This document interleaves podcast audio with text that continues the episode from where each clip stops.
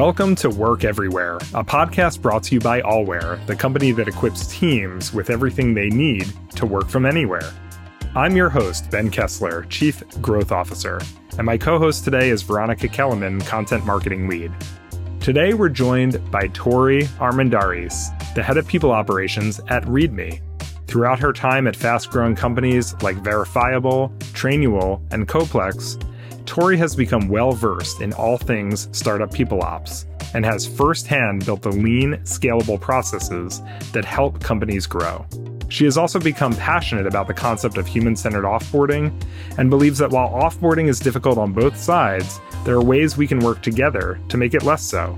Our conversation today centers around just that what companies are getting wrong about offboarding, how today's offboarding culture negatively impacts both employees and the HR teams on the other side, and what companies should be doing to get offboarding right.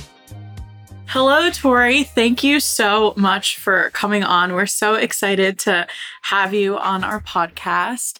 Ben and I obviously know you pretty well, but for our listeners who might not know you, do you mind just introducing yourself and telling us a little bit about who you are and what you do? I would love nothing more. Hi, I'm Tori Armendariz, pronouns are she, her. I am currently the head of people operations at a startup called ReadMe. I've been in people operations for a few years now in a variety of roles, all in startups. I'm really passionate about the startup space and building scalable systems that are really centered around people and humans. And that's why I'm in the role that I'm in. That's why I do what I do. It's my main passion in this world and just the best job that I could ever have. Amazing. Well, Ben and I, I think, obviously relate to that as people who are also in the startup space. But what we are a little bit admittedly new to, I think, is like the HR space. So we're really excited to talk to you a little bit about that. Could you talk in some more detail about what your current role now looks like and maybe a couple of your previous roles that brought you here? Yeah, I would love to. So, my current role, startup roles are just all a little bit of everything. So, my current role is a little bit of compliance and administration work and getting set up in new states for the first time and hiring and the whole talent acquisition side. And then what I call the feels. So there's like the facts and the feels, and the feels are how to make people feel like they A, belong here at ReadMe, and B, are doing the best work of their careers. That's something that we talk about a lot. How are we enabling you to feel so comfortable that you can just take off? So a lot of it is around how do we talk about performance? How do we talk about growth? How do we talk about promotion paths and future states of your career and what's your north star in it and how does that work with ReadMe's north star mission and how are we all growing together? Because that's one of the reasons I love the startup space so much. It's all growth. There's so much there's so much growth. Sometimes it can feel really overwhelming. So everything is new everything is usually we're doing it for the first time but that's my role. In a nutshell, I have a wonderful team that focuses on the talent acquisition, actually hiring piece, but I do a lot of the rest of it. Amazing. And how was your kind of transition to ReadMe? How long have you been there and what did your other roles look like? Yeah, this is sorry, you've asked me that like a couple times now. I will answer it this time. Um, I started. it's okay. It's okay. We're getting, we're all getting our bearings. So I've been at ReadMe for almost a year now, which is the fastest year of my life. I cannot believe it, but I started in April of 2022.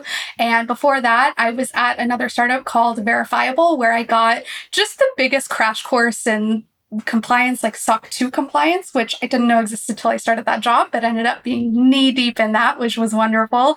And global HR, what does it look like to employ people around the world and not just in the United States. And it took remote work to a whole new level.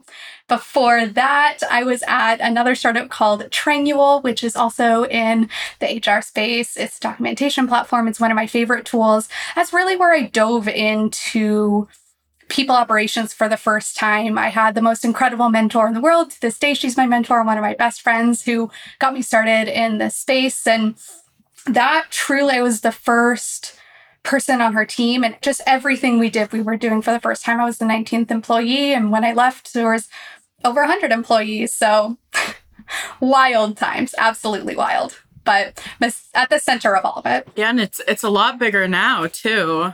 No, they're incredible and they do such great work and I am just cheering them on from the sidelines.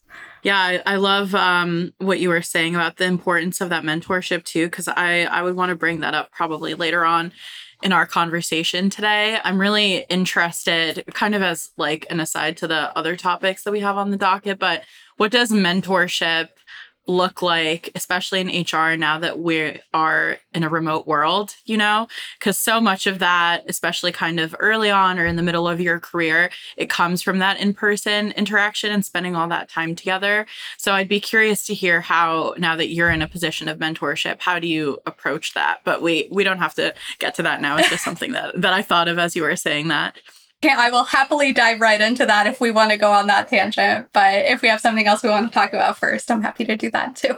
You know, I think the main topic we want to talk about today, and it's something, you know, in our kind of relationship and conversations with you, Tori, kind of centers around this idea of the journey of the employee and like how important it is, you know, through the entire life cycle of the employee. And that, you know, we always think about onboarding and getting started and training and kind of you know managing the employee through that life cycle. But a big part of that you know and the one that we often don't want to talk about or focus on is like the end of an employee's journey which is just as important you know we think and we should think is just as important as kind of getting started both how we deal with it internally and and how we set people up for success within the team and, and themselves. And so you know, kind of diving right into it, I'd love to talk about that, like why getting offboarding right is so important. It's something that's is unfortunately very topical right now. Why is it so important? Why do you think companies like so often kind of downplay it or like let it slide or don't have a plan or a process in place when that is so important? If you can kind of share your thoughts on that with us, that'd be really helpful. I would say offboarding is as important, if not more important than onboarding because onboarding is exciting and there are so many positive emotions and it's starting a journey. But offboarding is scary. And even if it's you've chosen to leave and you're taking the next step in your career and it's exciting in its own way, it's scary. And having a fear based situation like that, that's that's the reason people avoid it. That's the reason no one wants to talk about it because it's it's a negative emotion oftentimes. And I think you're never going to separate the fear from it, but there are things that you can do to alleviate the fear and to make it feel positive. And when I think of human centered offboarding, I think of how are we putting this person who I've gotten to work with, who I've gotten to know, I probably know a little about their families. I spend more time with them than I've spent with my family. They're still a person. And how am I putting them at the center and at the forefront also of of what we're doing and of this process and it's not something people plan for because in my experience it's a little different every time and the situation is a little different and the situation the company's in is a little different. So the question i ask going into it is what is the best thing that i can do for this person who I care about so much, whose journey is ending with us? What is what is the best thing that I can do for them? And whether that's just make it a really clean experience, some people just need it to be a really professional and clean cut, and they need you not to bring your emotions into it. And just make it like, hey, okay, this is the end, and let's talk logistics and let's ease you out. And there should be no catches on the logistics front. You should have that all buttoned up to a T so that that is not added to this somewhat traumatic event, which it oftentimes is in the in the experience of the employee who's leaving. And some people need and want to maintain a really strong relationship, and that's what they need from you. And they need to have some vulnerable conversations and they need to understand and they have questions. And you have to be able to put on a little bit of both hats and be prepared to address the needs of the employee who's leaving or the employees if it's multiple employees who are leaving. Um, and that all starts with having just being as prepared as possible on the logistics side so that you don't have to think about any of that. And all you're thinking about is what do they need from me and how am I giving it to them? Yeah, I think like the expectation setting, and of course, like so much of it is listen, I've been I, I've been working at startups and tech companies my entire career and I've been on every side of the equation, you know, quite candidly like I've been laid off unexpectedly. I've had to lay off people unexpectedly. I've left myself voluntarily. I've been through it. There's never been one like going back to your kind of early comment about being fear driven and just like not not an experience that anyone ever wants to deal with or go through both on kind of the internal the manager side or the HR side or the employee side. It's also never been the same for me, right? And I feel like there's been ups and downs of the experience, which is like maybe I had a great experience with the manager that had to deal with it if I was being laid, laid off, but then I had a terrible experience with HR. And I think like setting those expectations and building more process around that internally, because even the component of like training managers or training other employees of how to, you know, so so often we feel like it's something you can just, for lack of a better term, like dump on the HR team or the people team and not better trained managers or better set their expectations of how to deal with it. And you know to your point of like human centered offboarding i feel like hu- the human aspect is is every component of the entire equation right? It's like the internal team it's the manager of the team it's even peers like setting those expectations. I think it's 360 degree thing and i don't think that unfortunately a lot of teams always think of it that way. And I think more and more, especially in a world where we're so distributed or remote or in person there's so many different situations. Like you hear these horror stories right of someone that like is coming into an office but then they're being laid off like by zoom right? In like a a mass layoff situation or an individual one. I've heard stories of people that are like invited to a conference room and they show up and there's like a laptop in the conference room and some remote HR employee meeting them to kind of lay them off. You know what I mean? So I think that that human centered part, I, I love that term. And like it might sound obvious to some people, but I think so often is this experience like cold and just process driven and there's so many ways to do it that could be better, right? And so I think the more we talk about this and more like remove the stigma around it and make it something that we can be more confident about, like on all sides, I think that would be hopefully what we can achieve in like having this conversation and like creating the content we're creating about it and just openly talking about it a lot more. Just not to kind of drone on about it, but you know, I think you covered a lot of it in the human centered piece. But if you could really define the terminology of human centered offboarding or, or being human centered at all, like generally in people teams and HR teams, like just quickly, like how would you define that? I like to say that HR is for the business and people operations is for the employee. So when I think of human centered anything, human centered HR is, in my opinion, it's people operations. It's the reason that this has taken a little bit of a shift.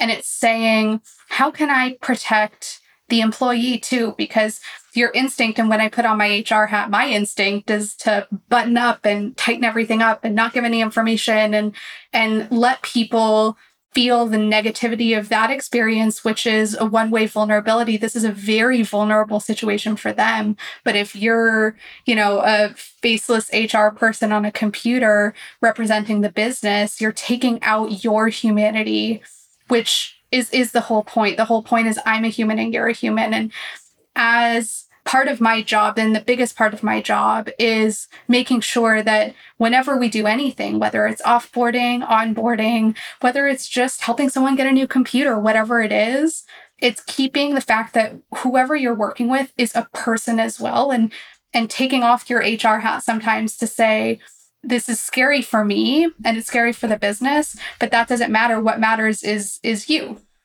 Just to play devil's advocate, I'm sorry, uh, Veronika, I didn't mean to cut you off. I just want to interject one thing here because I think people that are listening to this might might think this a little bit, which is you can only set up expectations. Sure, it sounds great to be human centered and and you care about people, but at the end of the day, if someone's being laid off, there's going to be this you know back to this sense of fear this sense of negativity and and also oftentimes that manifests in kind of like hostility and things like that. And so how would you react to that of like no matter how much you want to be real you have a relationship with this person you're still dealing with a hard situation with them and there's going to be some level of hostility that comes from shock or the negativity around it you know so we often as humans we just act on instinct right? And that in- in- instinct is driven by emotion and fear. So in that situation, how would you continue to kind of push through that that concept of being like human centered and and just for someone that's kind of you know to play devil's advocate someone that's saying like that's just not going to work. It's still hr telling someone that they're getting laid off a couple of things. I would say human centered doesn't mean perfect, nor does it mean sunshine and daisies and rainbows.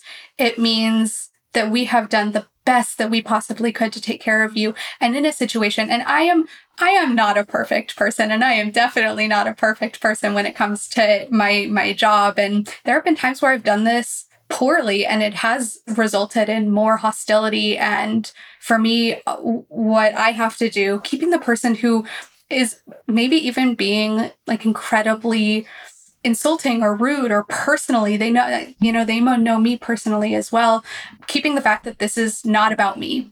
It's not about me and that's when i put on more of my professional hat and i say okay what you need from me is not my feelings. What you need from me is listening to your feelings and doing the best that i can to ease them. And that doesn't mean that i always can but it means that i have done my absolute all to try. And if if you take that before offboarding even happens, if you say every experience they have when they come to me, when they come to their manager, who I hope is also in the room when they're uh, hearing this news for the first time, especially if it's involunt- involuntary that they're leaving, what what I would say is they know me and they know that with everything that I've done before now, it has truly been for their best and we've built a level of trust. So it's not just that day, it's everything that happens before that. And it's why their whole life cycle is so important when you take into account how it ends, like how their journey with your company ends. And again, that doesn't mean it's going to be happy and that doesn't mean it's going to be perfect. I've had things where it did go really well and it was mutually beneficial. And almost always they ended up going on to a role that was so much of a better fit for them, for them personally, for them professionally. And I got to see them bounce back from that. But they may still hold that hostility for me because I was a part of a really hard time in their journey. I would hope that that's not the norm, but it's okay if that is how it has to be sometimes.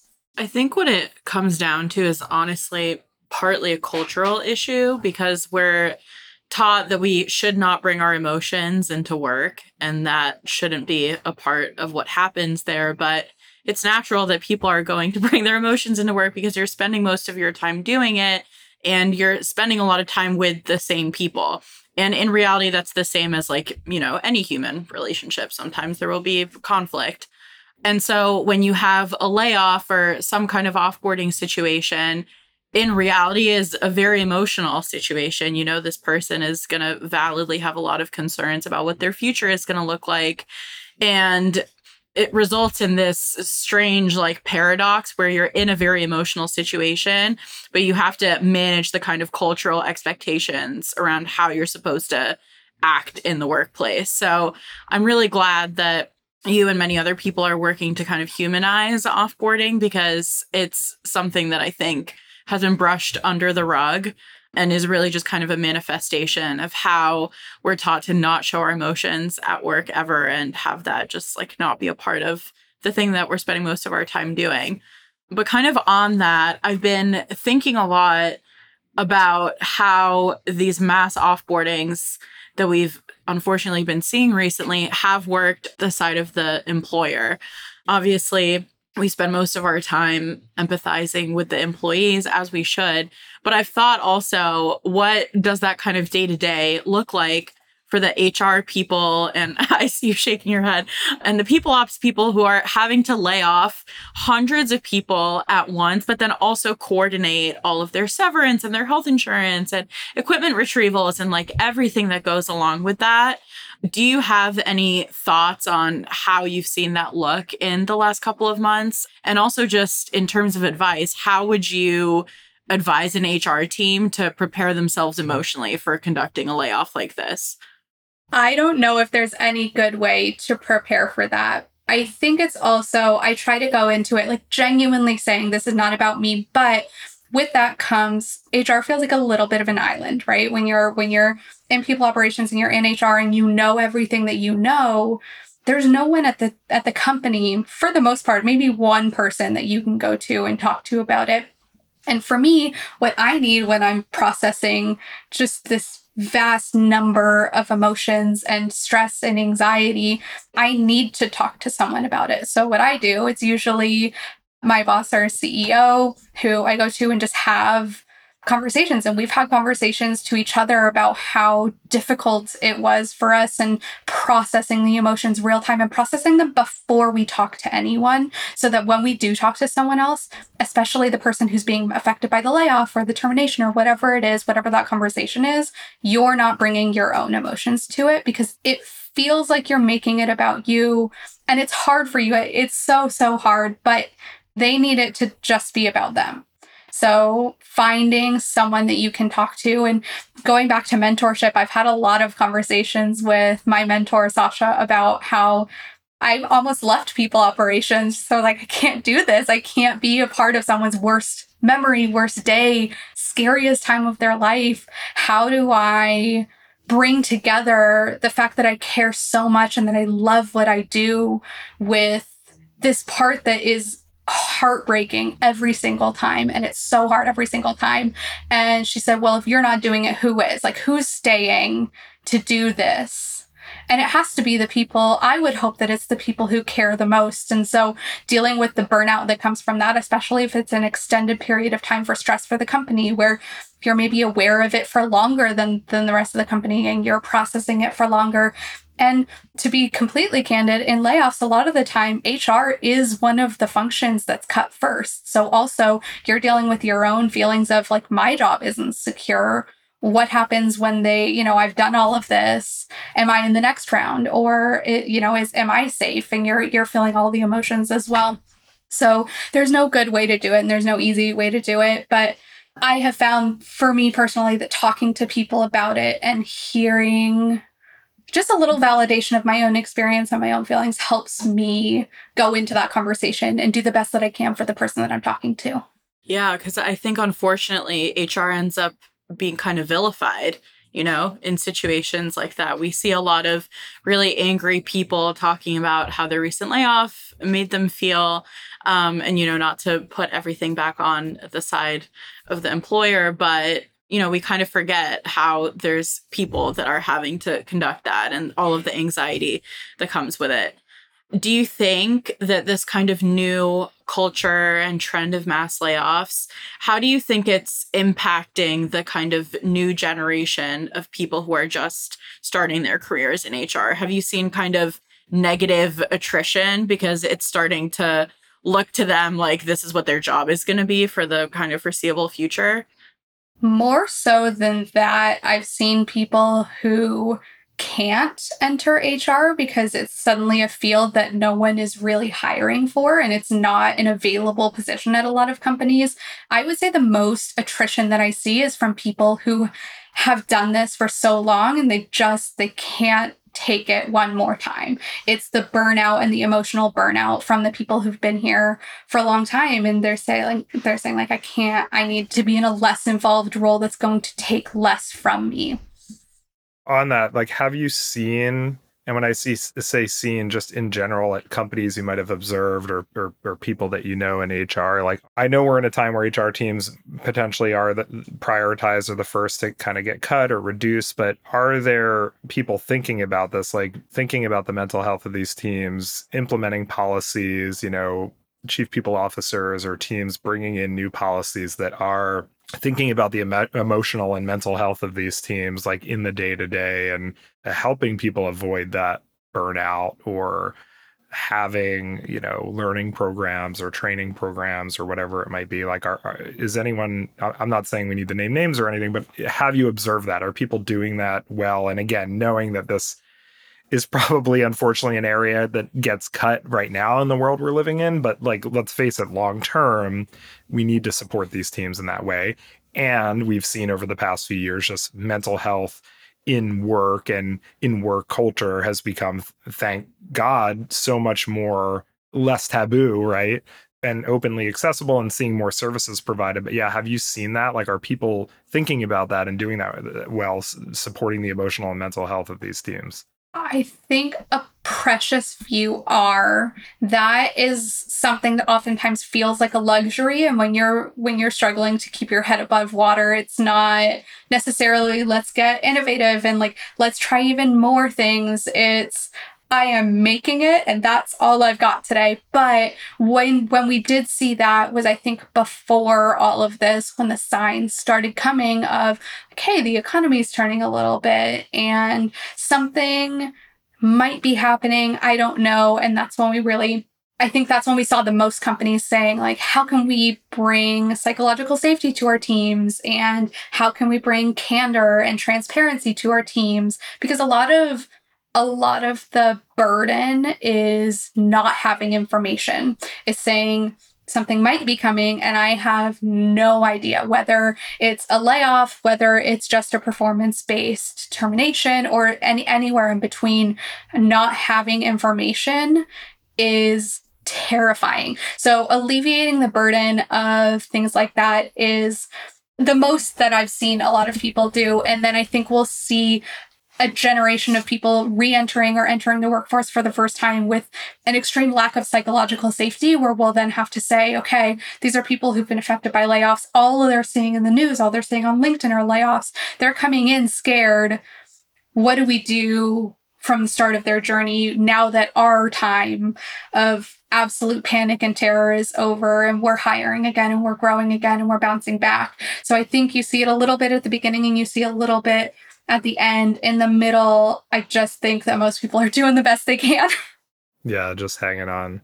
Well, I mean, definitely don't want this conversation to be all come off as all doom and gloom, but that said, it is interesting how and, I've said this for a while, like during COVID, just over the past few years, like it's so interesting to me how like LinkedIn has become has cemented itself as like an actual like social network in the sense of becoming like a daily, you know, a few years ago I wasn't checking LinkedIn daily. But LinkedIn has become this feed of content and sharing stories and building personal brands and and building, you know, company brands and so more and more people are being more candid and more transparent on LinkedIn about going through a layoff or CEOs preparing statements and saying, hey, we just had to lay off 17% of our team. Here's why. Or people coming to vent, people coming to look for new jobs, looking for advice, etc.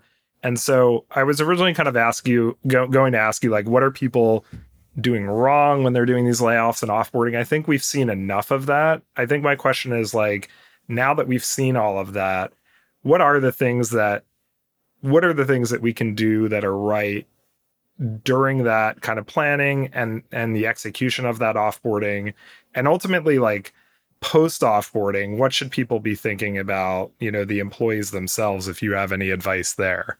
What are the things that teams so i guess the question is like what are the things that teams should be doing and thinking about with offboarding today? And it doesn't need to be a mass layoff. It could just be in general you know the offboarding process. And then I think the second part of the question is like if you personally have any advice for employees, like how to process that afterwards and what they should do. Um, you know, any kind of personal opinion or, or thoughts you have on that would be awesome. Yeah. On the company side, I think there are things that you can do before you have the conversation, like I said, knowledge is your main asset that you can share. And it's the scariest asset to share. It's the scariest thing to go in front of the company and say, we're struggling financially, we've stopped growing, and go through all that, especially if that's not already a part of your culture. But if that's something that's on the horizon, making that a part of your conversations and making the team aware so they can start processing ahead of time. Because the worst, the, just the worst thing you can do for your employees is let this be a surprise, whether it's a layoff or whether it's an involuntary termination for whatever reason. Most of the time, it's a performance related reason or something like that. So, start having transparent conversations, even though they're scary and they don't feel good for you. It's not like I keep saying this, but it's just, it needs to not be about you. It needs to be about the people who are on your team who have dedicated their lives to and their professional journeys to helping you and growing your company. And this is like something that I genuinely believe you owe to them. So, on that side, having those transparent conversations and letting people know if something might be coming so that they can start thinking about ahead of time. And then, if it does happen, offering resources. Hey, this wasn't the right fit for you, but if there's anyone in my network who's hiring, I would be happy to give you a recommendation if you can do something like that. If you can't, if for whatever reason you can't, hey, you're about to re-enter the workforce. A resume coach is not a huge expense if there's no one on your team who can do it, but it's something that will make a really big difference in the lives of someone who's re-entering the workforce. So offering whatever resources that you can, saying like, okay, this is more than I wanted to invest, maybe financially, but I think we can do it if we make here, if we do something like that, or if you can't have someone internally on your team do it. And then the job boards, making sure they're aware of what job boards are available, especially in their areas of interest. Like there are some for environmental tech companies that are saving the world, and be aware yourself and be a resource to them. And on the employee side, I I have been a part of a layoff as well. I have been just on the other receiving end of this genuinely terrible situation. And I think the best thing that I can say, or the best thing for me, was to take time to process and then move forward. Put together a plan, put together a board, start networking with people, start talking to people again, even if you haven't reached out in a while and it's someone you haven't necessarily talked to recently. I have gotten, let's see, my first job actually in people operations at Trainual came from someone in my network who I worked with previously, who I reconnected with, and I was laid off right before that job. And it ended up being the turning point in my career and the reason I have this job to begin with. So it's so, so hard, but try not to look at it like the end. After you've processed, let it be the end for a while. Then just move forward and it's so hard to do and i know i i can say that and it was not that easy for me to do it either but you have to just move forward and put yourself back out there again.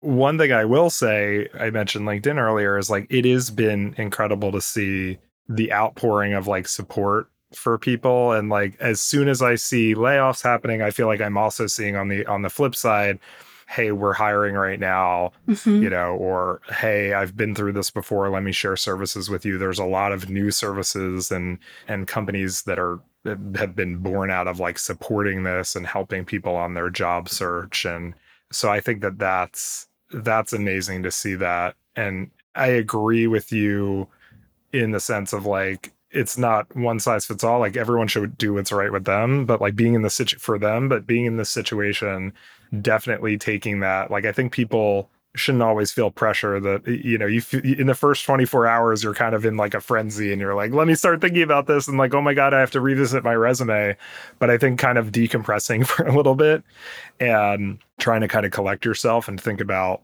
really what is next, what is right, and spending that time processing. It's like, you know, grief for a job. And it's like you have to give yourself a little bit of time to to process and grieve instead of just and I think the first instinct is to just kind of move on to the next thing and like bottle it up. But I think it's so much better to try to do that. And then yes, the other piece of like just networking, like I found just having, I think so many people are also a little bit worried about like how do I share this with my network? Maybe it's embarrassing, maybe it's this, that, or the other thing. I haven't been at this company that long, but I think reaching out, you'll be surprised at like how helpful and how great it is to kind of network and start to reach out to people and people very like clearly start to support you and, and offer jobs and things like that. So that's like the the positive side of this. Like I've seen so much of that and I think that's so great.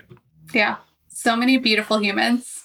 yes, definitely the one like very small silver lining if there is one at all to be found from all the layoffs that are happening is like ben was saying i think it's helping layoffs to be seen as less taboo because people are announcing it on linkedin and talking about it and just normalizing it. I think before people were a lot more apprehensive about sharing that they'd been laid off. Um, like Ben said, they viewed it as embarrassing or they just didn't want to talk about it.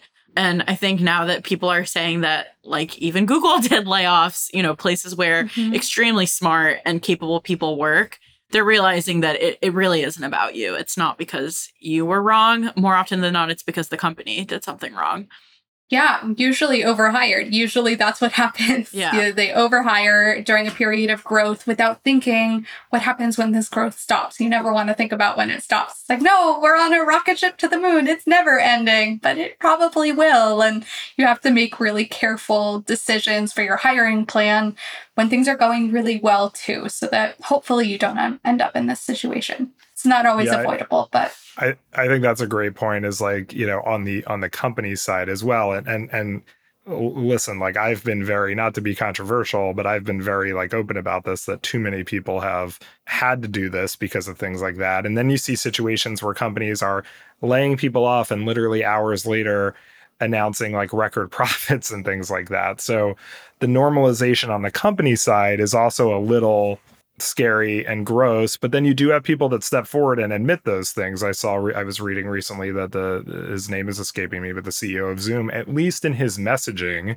admitted and said we grew so rapidly during covid everyone was getting on zoom that yes we overhired. Yes we were irrational in how we expanded teams and things like that. And that has a a bad impact for people over time. And and and we're sorry that we have to do this. And just saying we're sorry like that made a big impact i think whereas you see some other companies where it almost seemed like irrational or you know to talk about not being human centered like almost like a algorithm was run to just like randomly pick and choose who was being laid off and people are waking up in the morning and getting emails you know or being disconnected from their services. So it's a crazy time but i think normalization to your point like Veronika goes both ways. Like i think it's great that people are more open to talking about it more open to seeking support and more people are coming out and giving that support. But also i don't want it to be too normalized on the company side where it's like oh this is normal. Everyone's doing this. So you know i do think that there's a lot of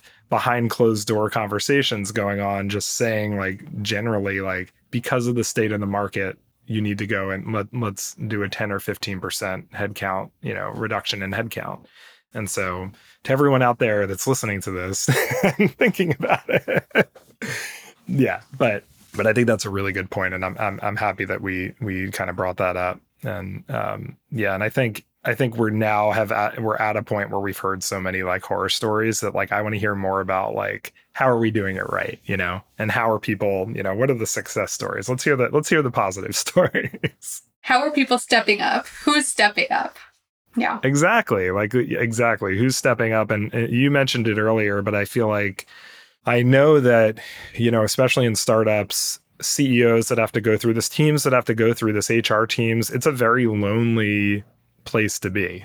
You know what I mean? And so going through this, the, the processing those emotions and dealing with this, it's not it's not easy for anyone. And I think I think even a you know it's the last thing probably a founder or CEO wants to have to go through too is to let good people go and it's it's a hard decision it's a lonely it's a very lonely decision so i think like that coming out with more positivity and and sharing stories of like how we're supporting people would be would be really great i really liked one of the one of the ones i'll call out is i, I think um, jack the ceo of lattice wrote wrote a really good letter about kind of the rationale of, of why they had to make this decision, how they did it, and how they're going to support their teams moving forward, and also how they're going to think about sustainable growth moving forward and really revisit their process and their decision making for building teams and hiring teams and growing teams. So I thought that was really great. That's like a funny irony that I feel like it's the smaller companies that have been showing more empathy when they're the ones that numbers wise were letting fewer people go. I also saw a lot of people um, commending HubSpot for the way that they handled their layoffs and kind of all the comms that surrounded that and the way they really went out of their ways to make sure that employees or rather former employees felt supported on their journeys going forward. So I think the kind of lesson is that it's a really horrible situation, but there's still a right way to do it and to do it in a way that does right by both the employee and the employer as much as humanly possible. I would agree. Yeah. HubSpot was one that stuck out to me as well. And I think the interesting thing about HubSpot is they just they were so well prepared. They had so many resources to dedicate. And I think oftentimes that's not the case. But if you do, don't just say, like, hey, we can save this money, invest it back in the people who invested so much into you. And I think the people who are doing it really well being smaller companies makes total sense to me. That's why I want to stay at small companies is because you know it, everyone. You're not letting go 15% of the workforce who you don't know. You're letting go like five people who you know very intimately and have usually built something from the start with. And you have to feel it. Like you, there's no way to not feel it. There's no way to bring someone in who doesn't know them. It's you and it's it's you and it's them and it's the people who've been in a room so many times together having a conversation maybe you know for the last time in in their journey with you at a company yeah i'd love this to be this is just an idea that came you know a thought that came to mind not an idea it's not a new idea but i'd love to see a shift towards especially in a world where we're more distributed, we're more remote, we're spending less on offices and things like that. Um, although you know, off in offices coming back, you know, um, more and more every month. But I'd love to see more investment in people, less investment in like perks and benefits and and this thinly veiled like culture that we're calling. I think like development of people, support of people, and it's no surprise to me really that HubSpot did this well because I think it's always been clear that they're a company that really invests in their people. There are a lot of lifers at HubSpot and people that have had career growth and education because they really support those teams as much as possible versus companies that you hear about are like these fun places to work and have all these great perks and they do these cultural things and then that's the same company that you later hear about you know brought 200 people on a zoom call and cut their their laptops off and just you know said goodbye to them. So i think investing in your people and not your perks moving forward is like a big uh, big movement i'd like to see more of. Yeah and i think especially in in the us where we unfortunately don't have the laws in place that european or other countries have where you would have to give the employee several months of severance. If you're saving that money on the severance that you would have to give the US employee if they were in another country, why not use that budget on the kind of post layoff care that we've been talking about and actually giving them those resources rather than viewing it as an opportunity to, you know, save as much on that person as you can. Yeah, it's tough to do when you're in the financial position that you have to be letting people go to say, hey, we're going to actually dedicate more resources to you at the end of your journey here. It's a tough decision to make, but I think there's an amount of integrity that I would hope to see, especially at the exec level. Like, for example, the time that I was laid off from a startup, it was because almost everyone was laid off. It was, I think, not done perfectly. Not that there's a perfect way to do it, but the thing that really stuck out to me and that to this day, so much farther into my journey, still sticks out to me is that our CEO personally funded severance for every single person who was laid off. The company couldn't afford it. There just wasn't, we weren't in a position to do that. And he personally did it because he said it, it was people, it was all of us that he knew so well. He was like, I'm not going to leave you in that position. We can't afford it, but I can. And I don't think everyone's in that position, but I do think there's even if the company can't afford it, there's ways that you can just do a little better to take care of people. You just have to get creative and not say, take the easy way out, I would guess. Yeah, I worked at a startup where um, we were told in, I think, December or January that we had runway until the summertime. And at that time, unless there was some kind of miracle, everyone was going to have to leave. Um, and I appreciated that we were given six months of notice, if not a little bit more, to find new jobs. And everybody had a new new job by then, so nobody was really left high and dry. It was like the most ideal way to do it. Yeah, and I can't imagine that was an easy conversation to have six months beforehand. But I think as someone on the receiving end, having that information made all the difference you know, just to shift gears a little bit, I'm looking at, you know, how much time we're spending talking here, but I'm going to shift gears. You know, we talk a lot about here at Allwhere we talk a lot about different ways of working and, you know, we focused a lot on the employee experience being remote in office hybrid. Can you tell us, you know, we ask everyone these questions around, you know, what is your favorite way to work and maybe just share some thoughts on us of like where you see work culture going in the next one, five, ten years. Just share, you know, share what your your experience is a bit, you know, how you work, how you work with your your team, and and where you'd like to see that go, maybe. Yeah, I work in Arizona. My company is based in San Francisco, so I work entirely remotely. It's sort of my preference. It's not my preference if I don't get to talk to anyone that day. I can't go a day where I don't talk to anyone. And I know that sounds so small and trivial, but it makes a big difference to me, even just having one quick slot conversation or exchanging Schitt's Creek gifts or something where it brightens up my day and I've had human interaction. So I think what we've seen from the past few years is that there's so many ways to have human interaction without being in a room with other humans. But it's harder and it's harder to have genuine conversations. And we've seen this a few times where still three years in, we're starting talking and someone else is starting talking at the same time because you can't see all of the cues that you can see when you're in person. So there are some things that are a little clunkier that will remain a little clunkier. I don't think this is going away. I think you're going to have companies who go back to a more traditional model where you're in the office because it's so much harder to create connections if you're not in person together. And then you're going to have people who lean in the other way and say, we're actually going to make this even more flexible. If you want to leave the country, you can. If you want to work from Mexico for a few months, you can. But we're going to find times to be in person. I think what we've seen is that there's not a way to do it without coming together sometimes. So offsites or just flying people into the office for a few days or something like that. But I think we'll likely see a kind of a split between those two.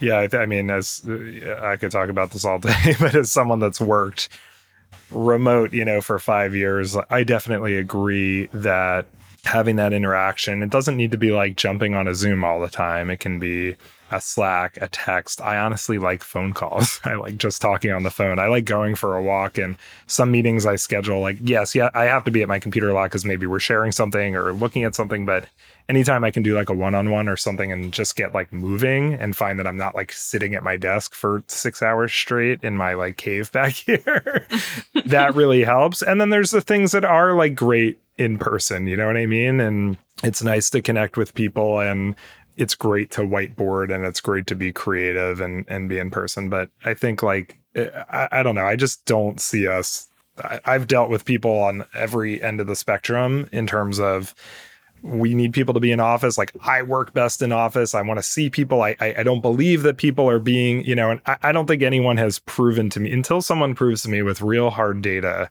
that people sitting at home working are really truly less productive and they haven't given them the right tools because I've seen that situation too, right? Where it's like the remote people are sort of chastised for being re- remote, but they've never been given the right tools. Meetings aren't set the right way. Uh, people ignore time zone changes and things like that. And it's like, you can't, like, show me the data once you set the team up for success, right? But that's great. I really, I really appreciate you sharing that with us. I think this, conversation like i said earlier it was it, it's a hard one to have but I, I just want us to and and i don't think like normalize is the right word we don't want to normalize offboarding but we we want to normalize having better you know process and relationships with teams and treating people the right way and just being let's just be good people right? Like, let's be good humans.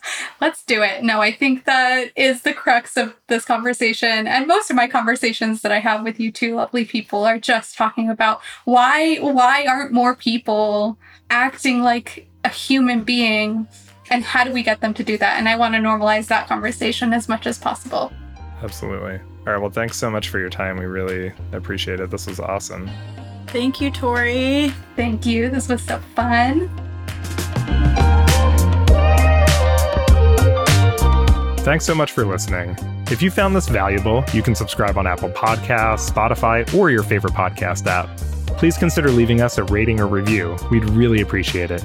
Work Everywhere is presented by Allwhere, the work enablement solution that provides everything you need to work from anywhere. Companies from startups to enterprises save on time and cost by trusting Allwhere with employee provisioning, procurement, logistics, and asset management. Learn more at allwhere.co.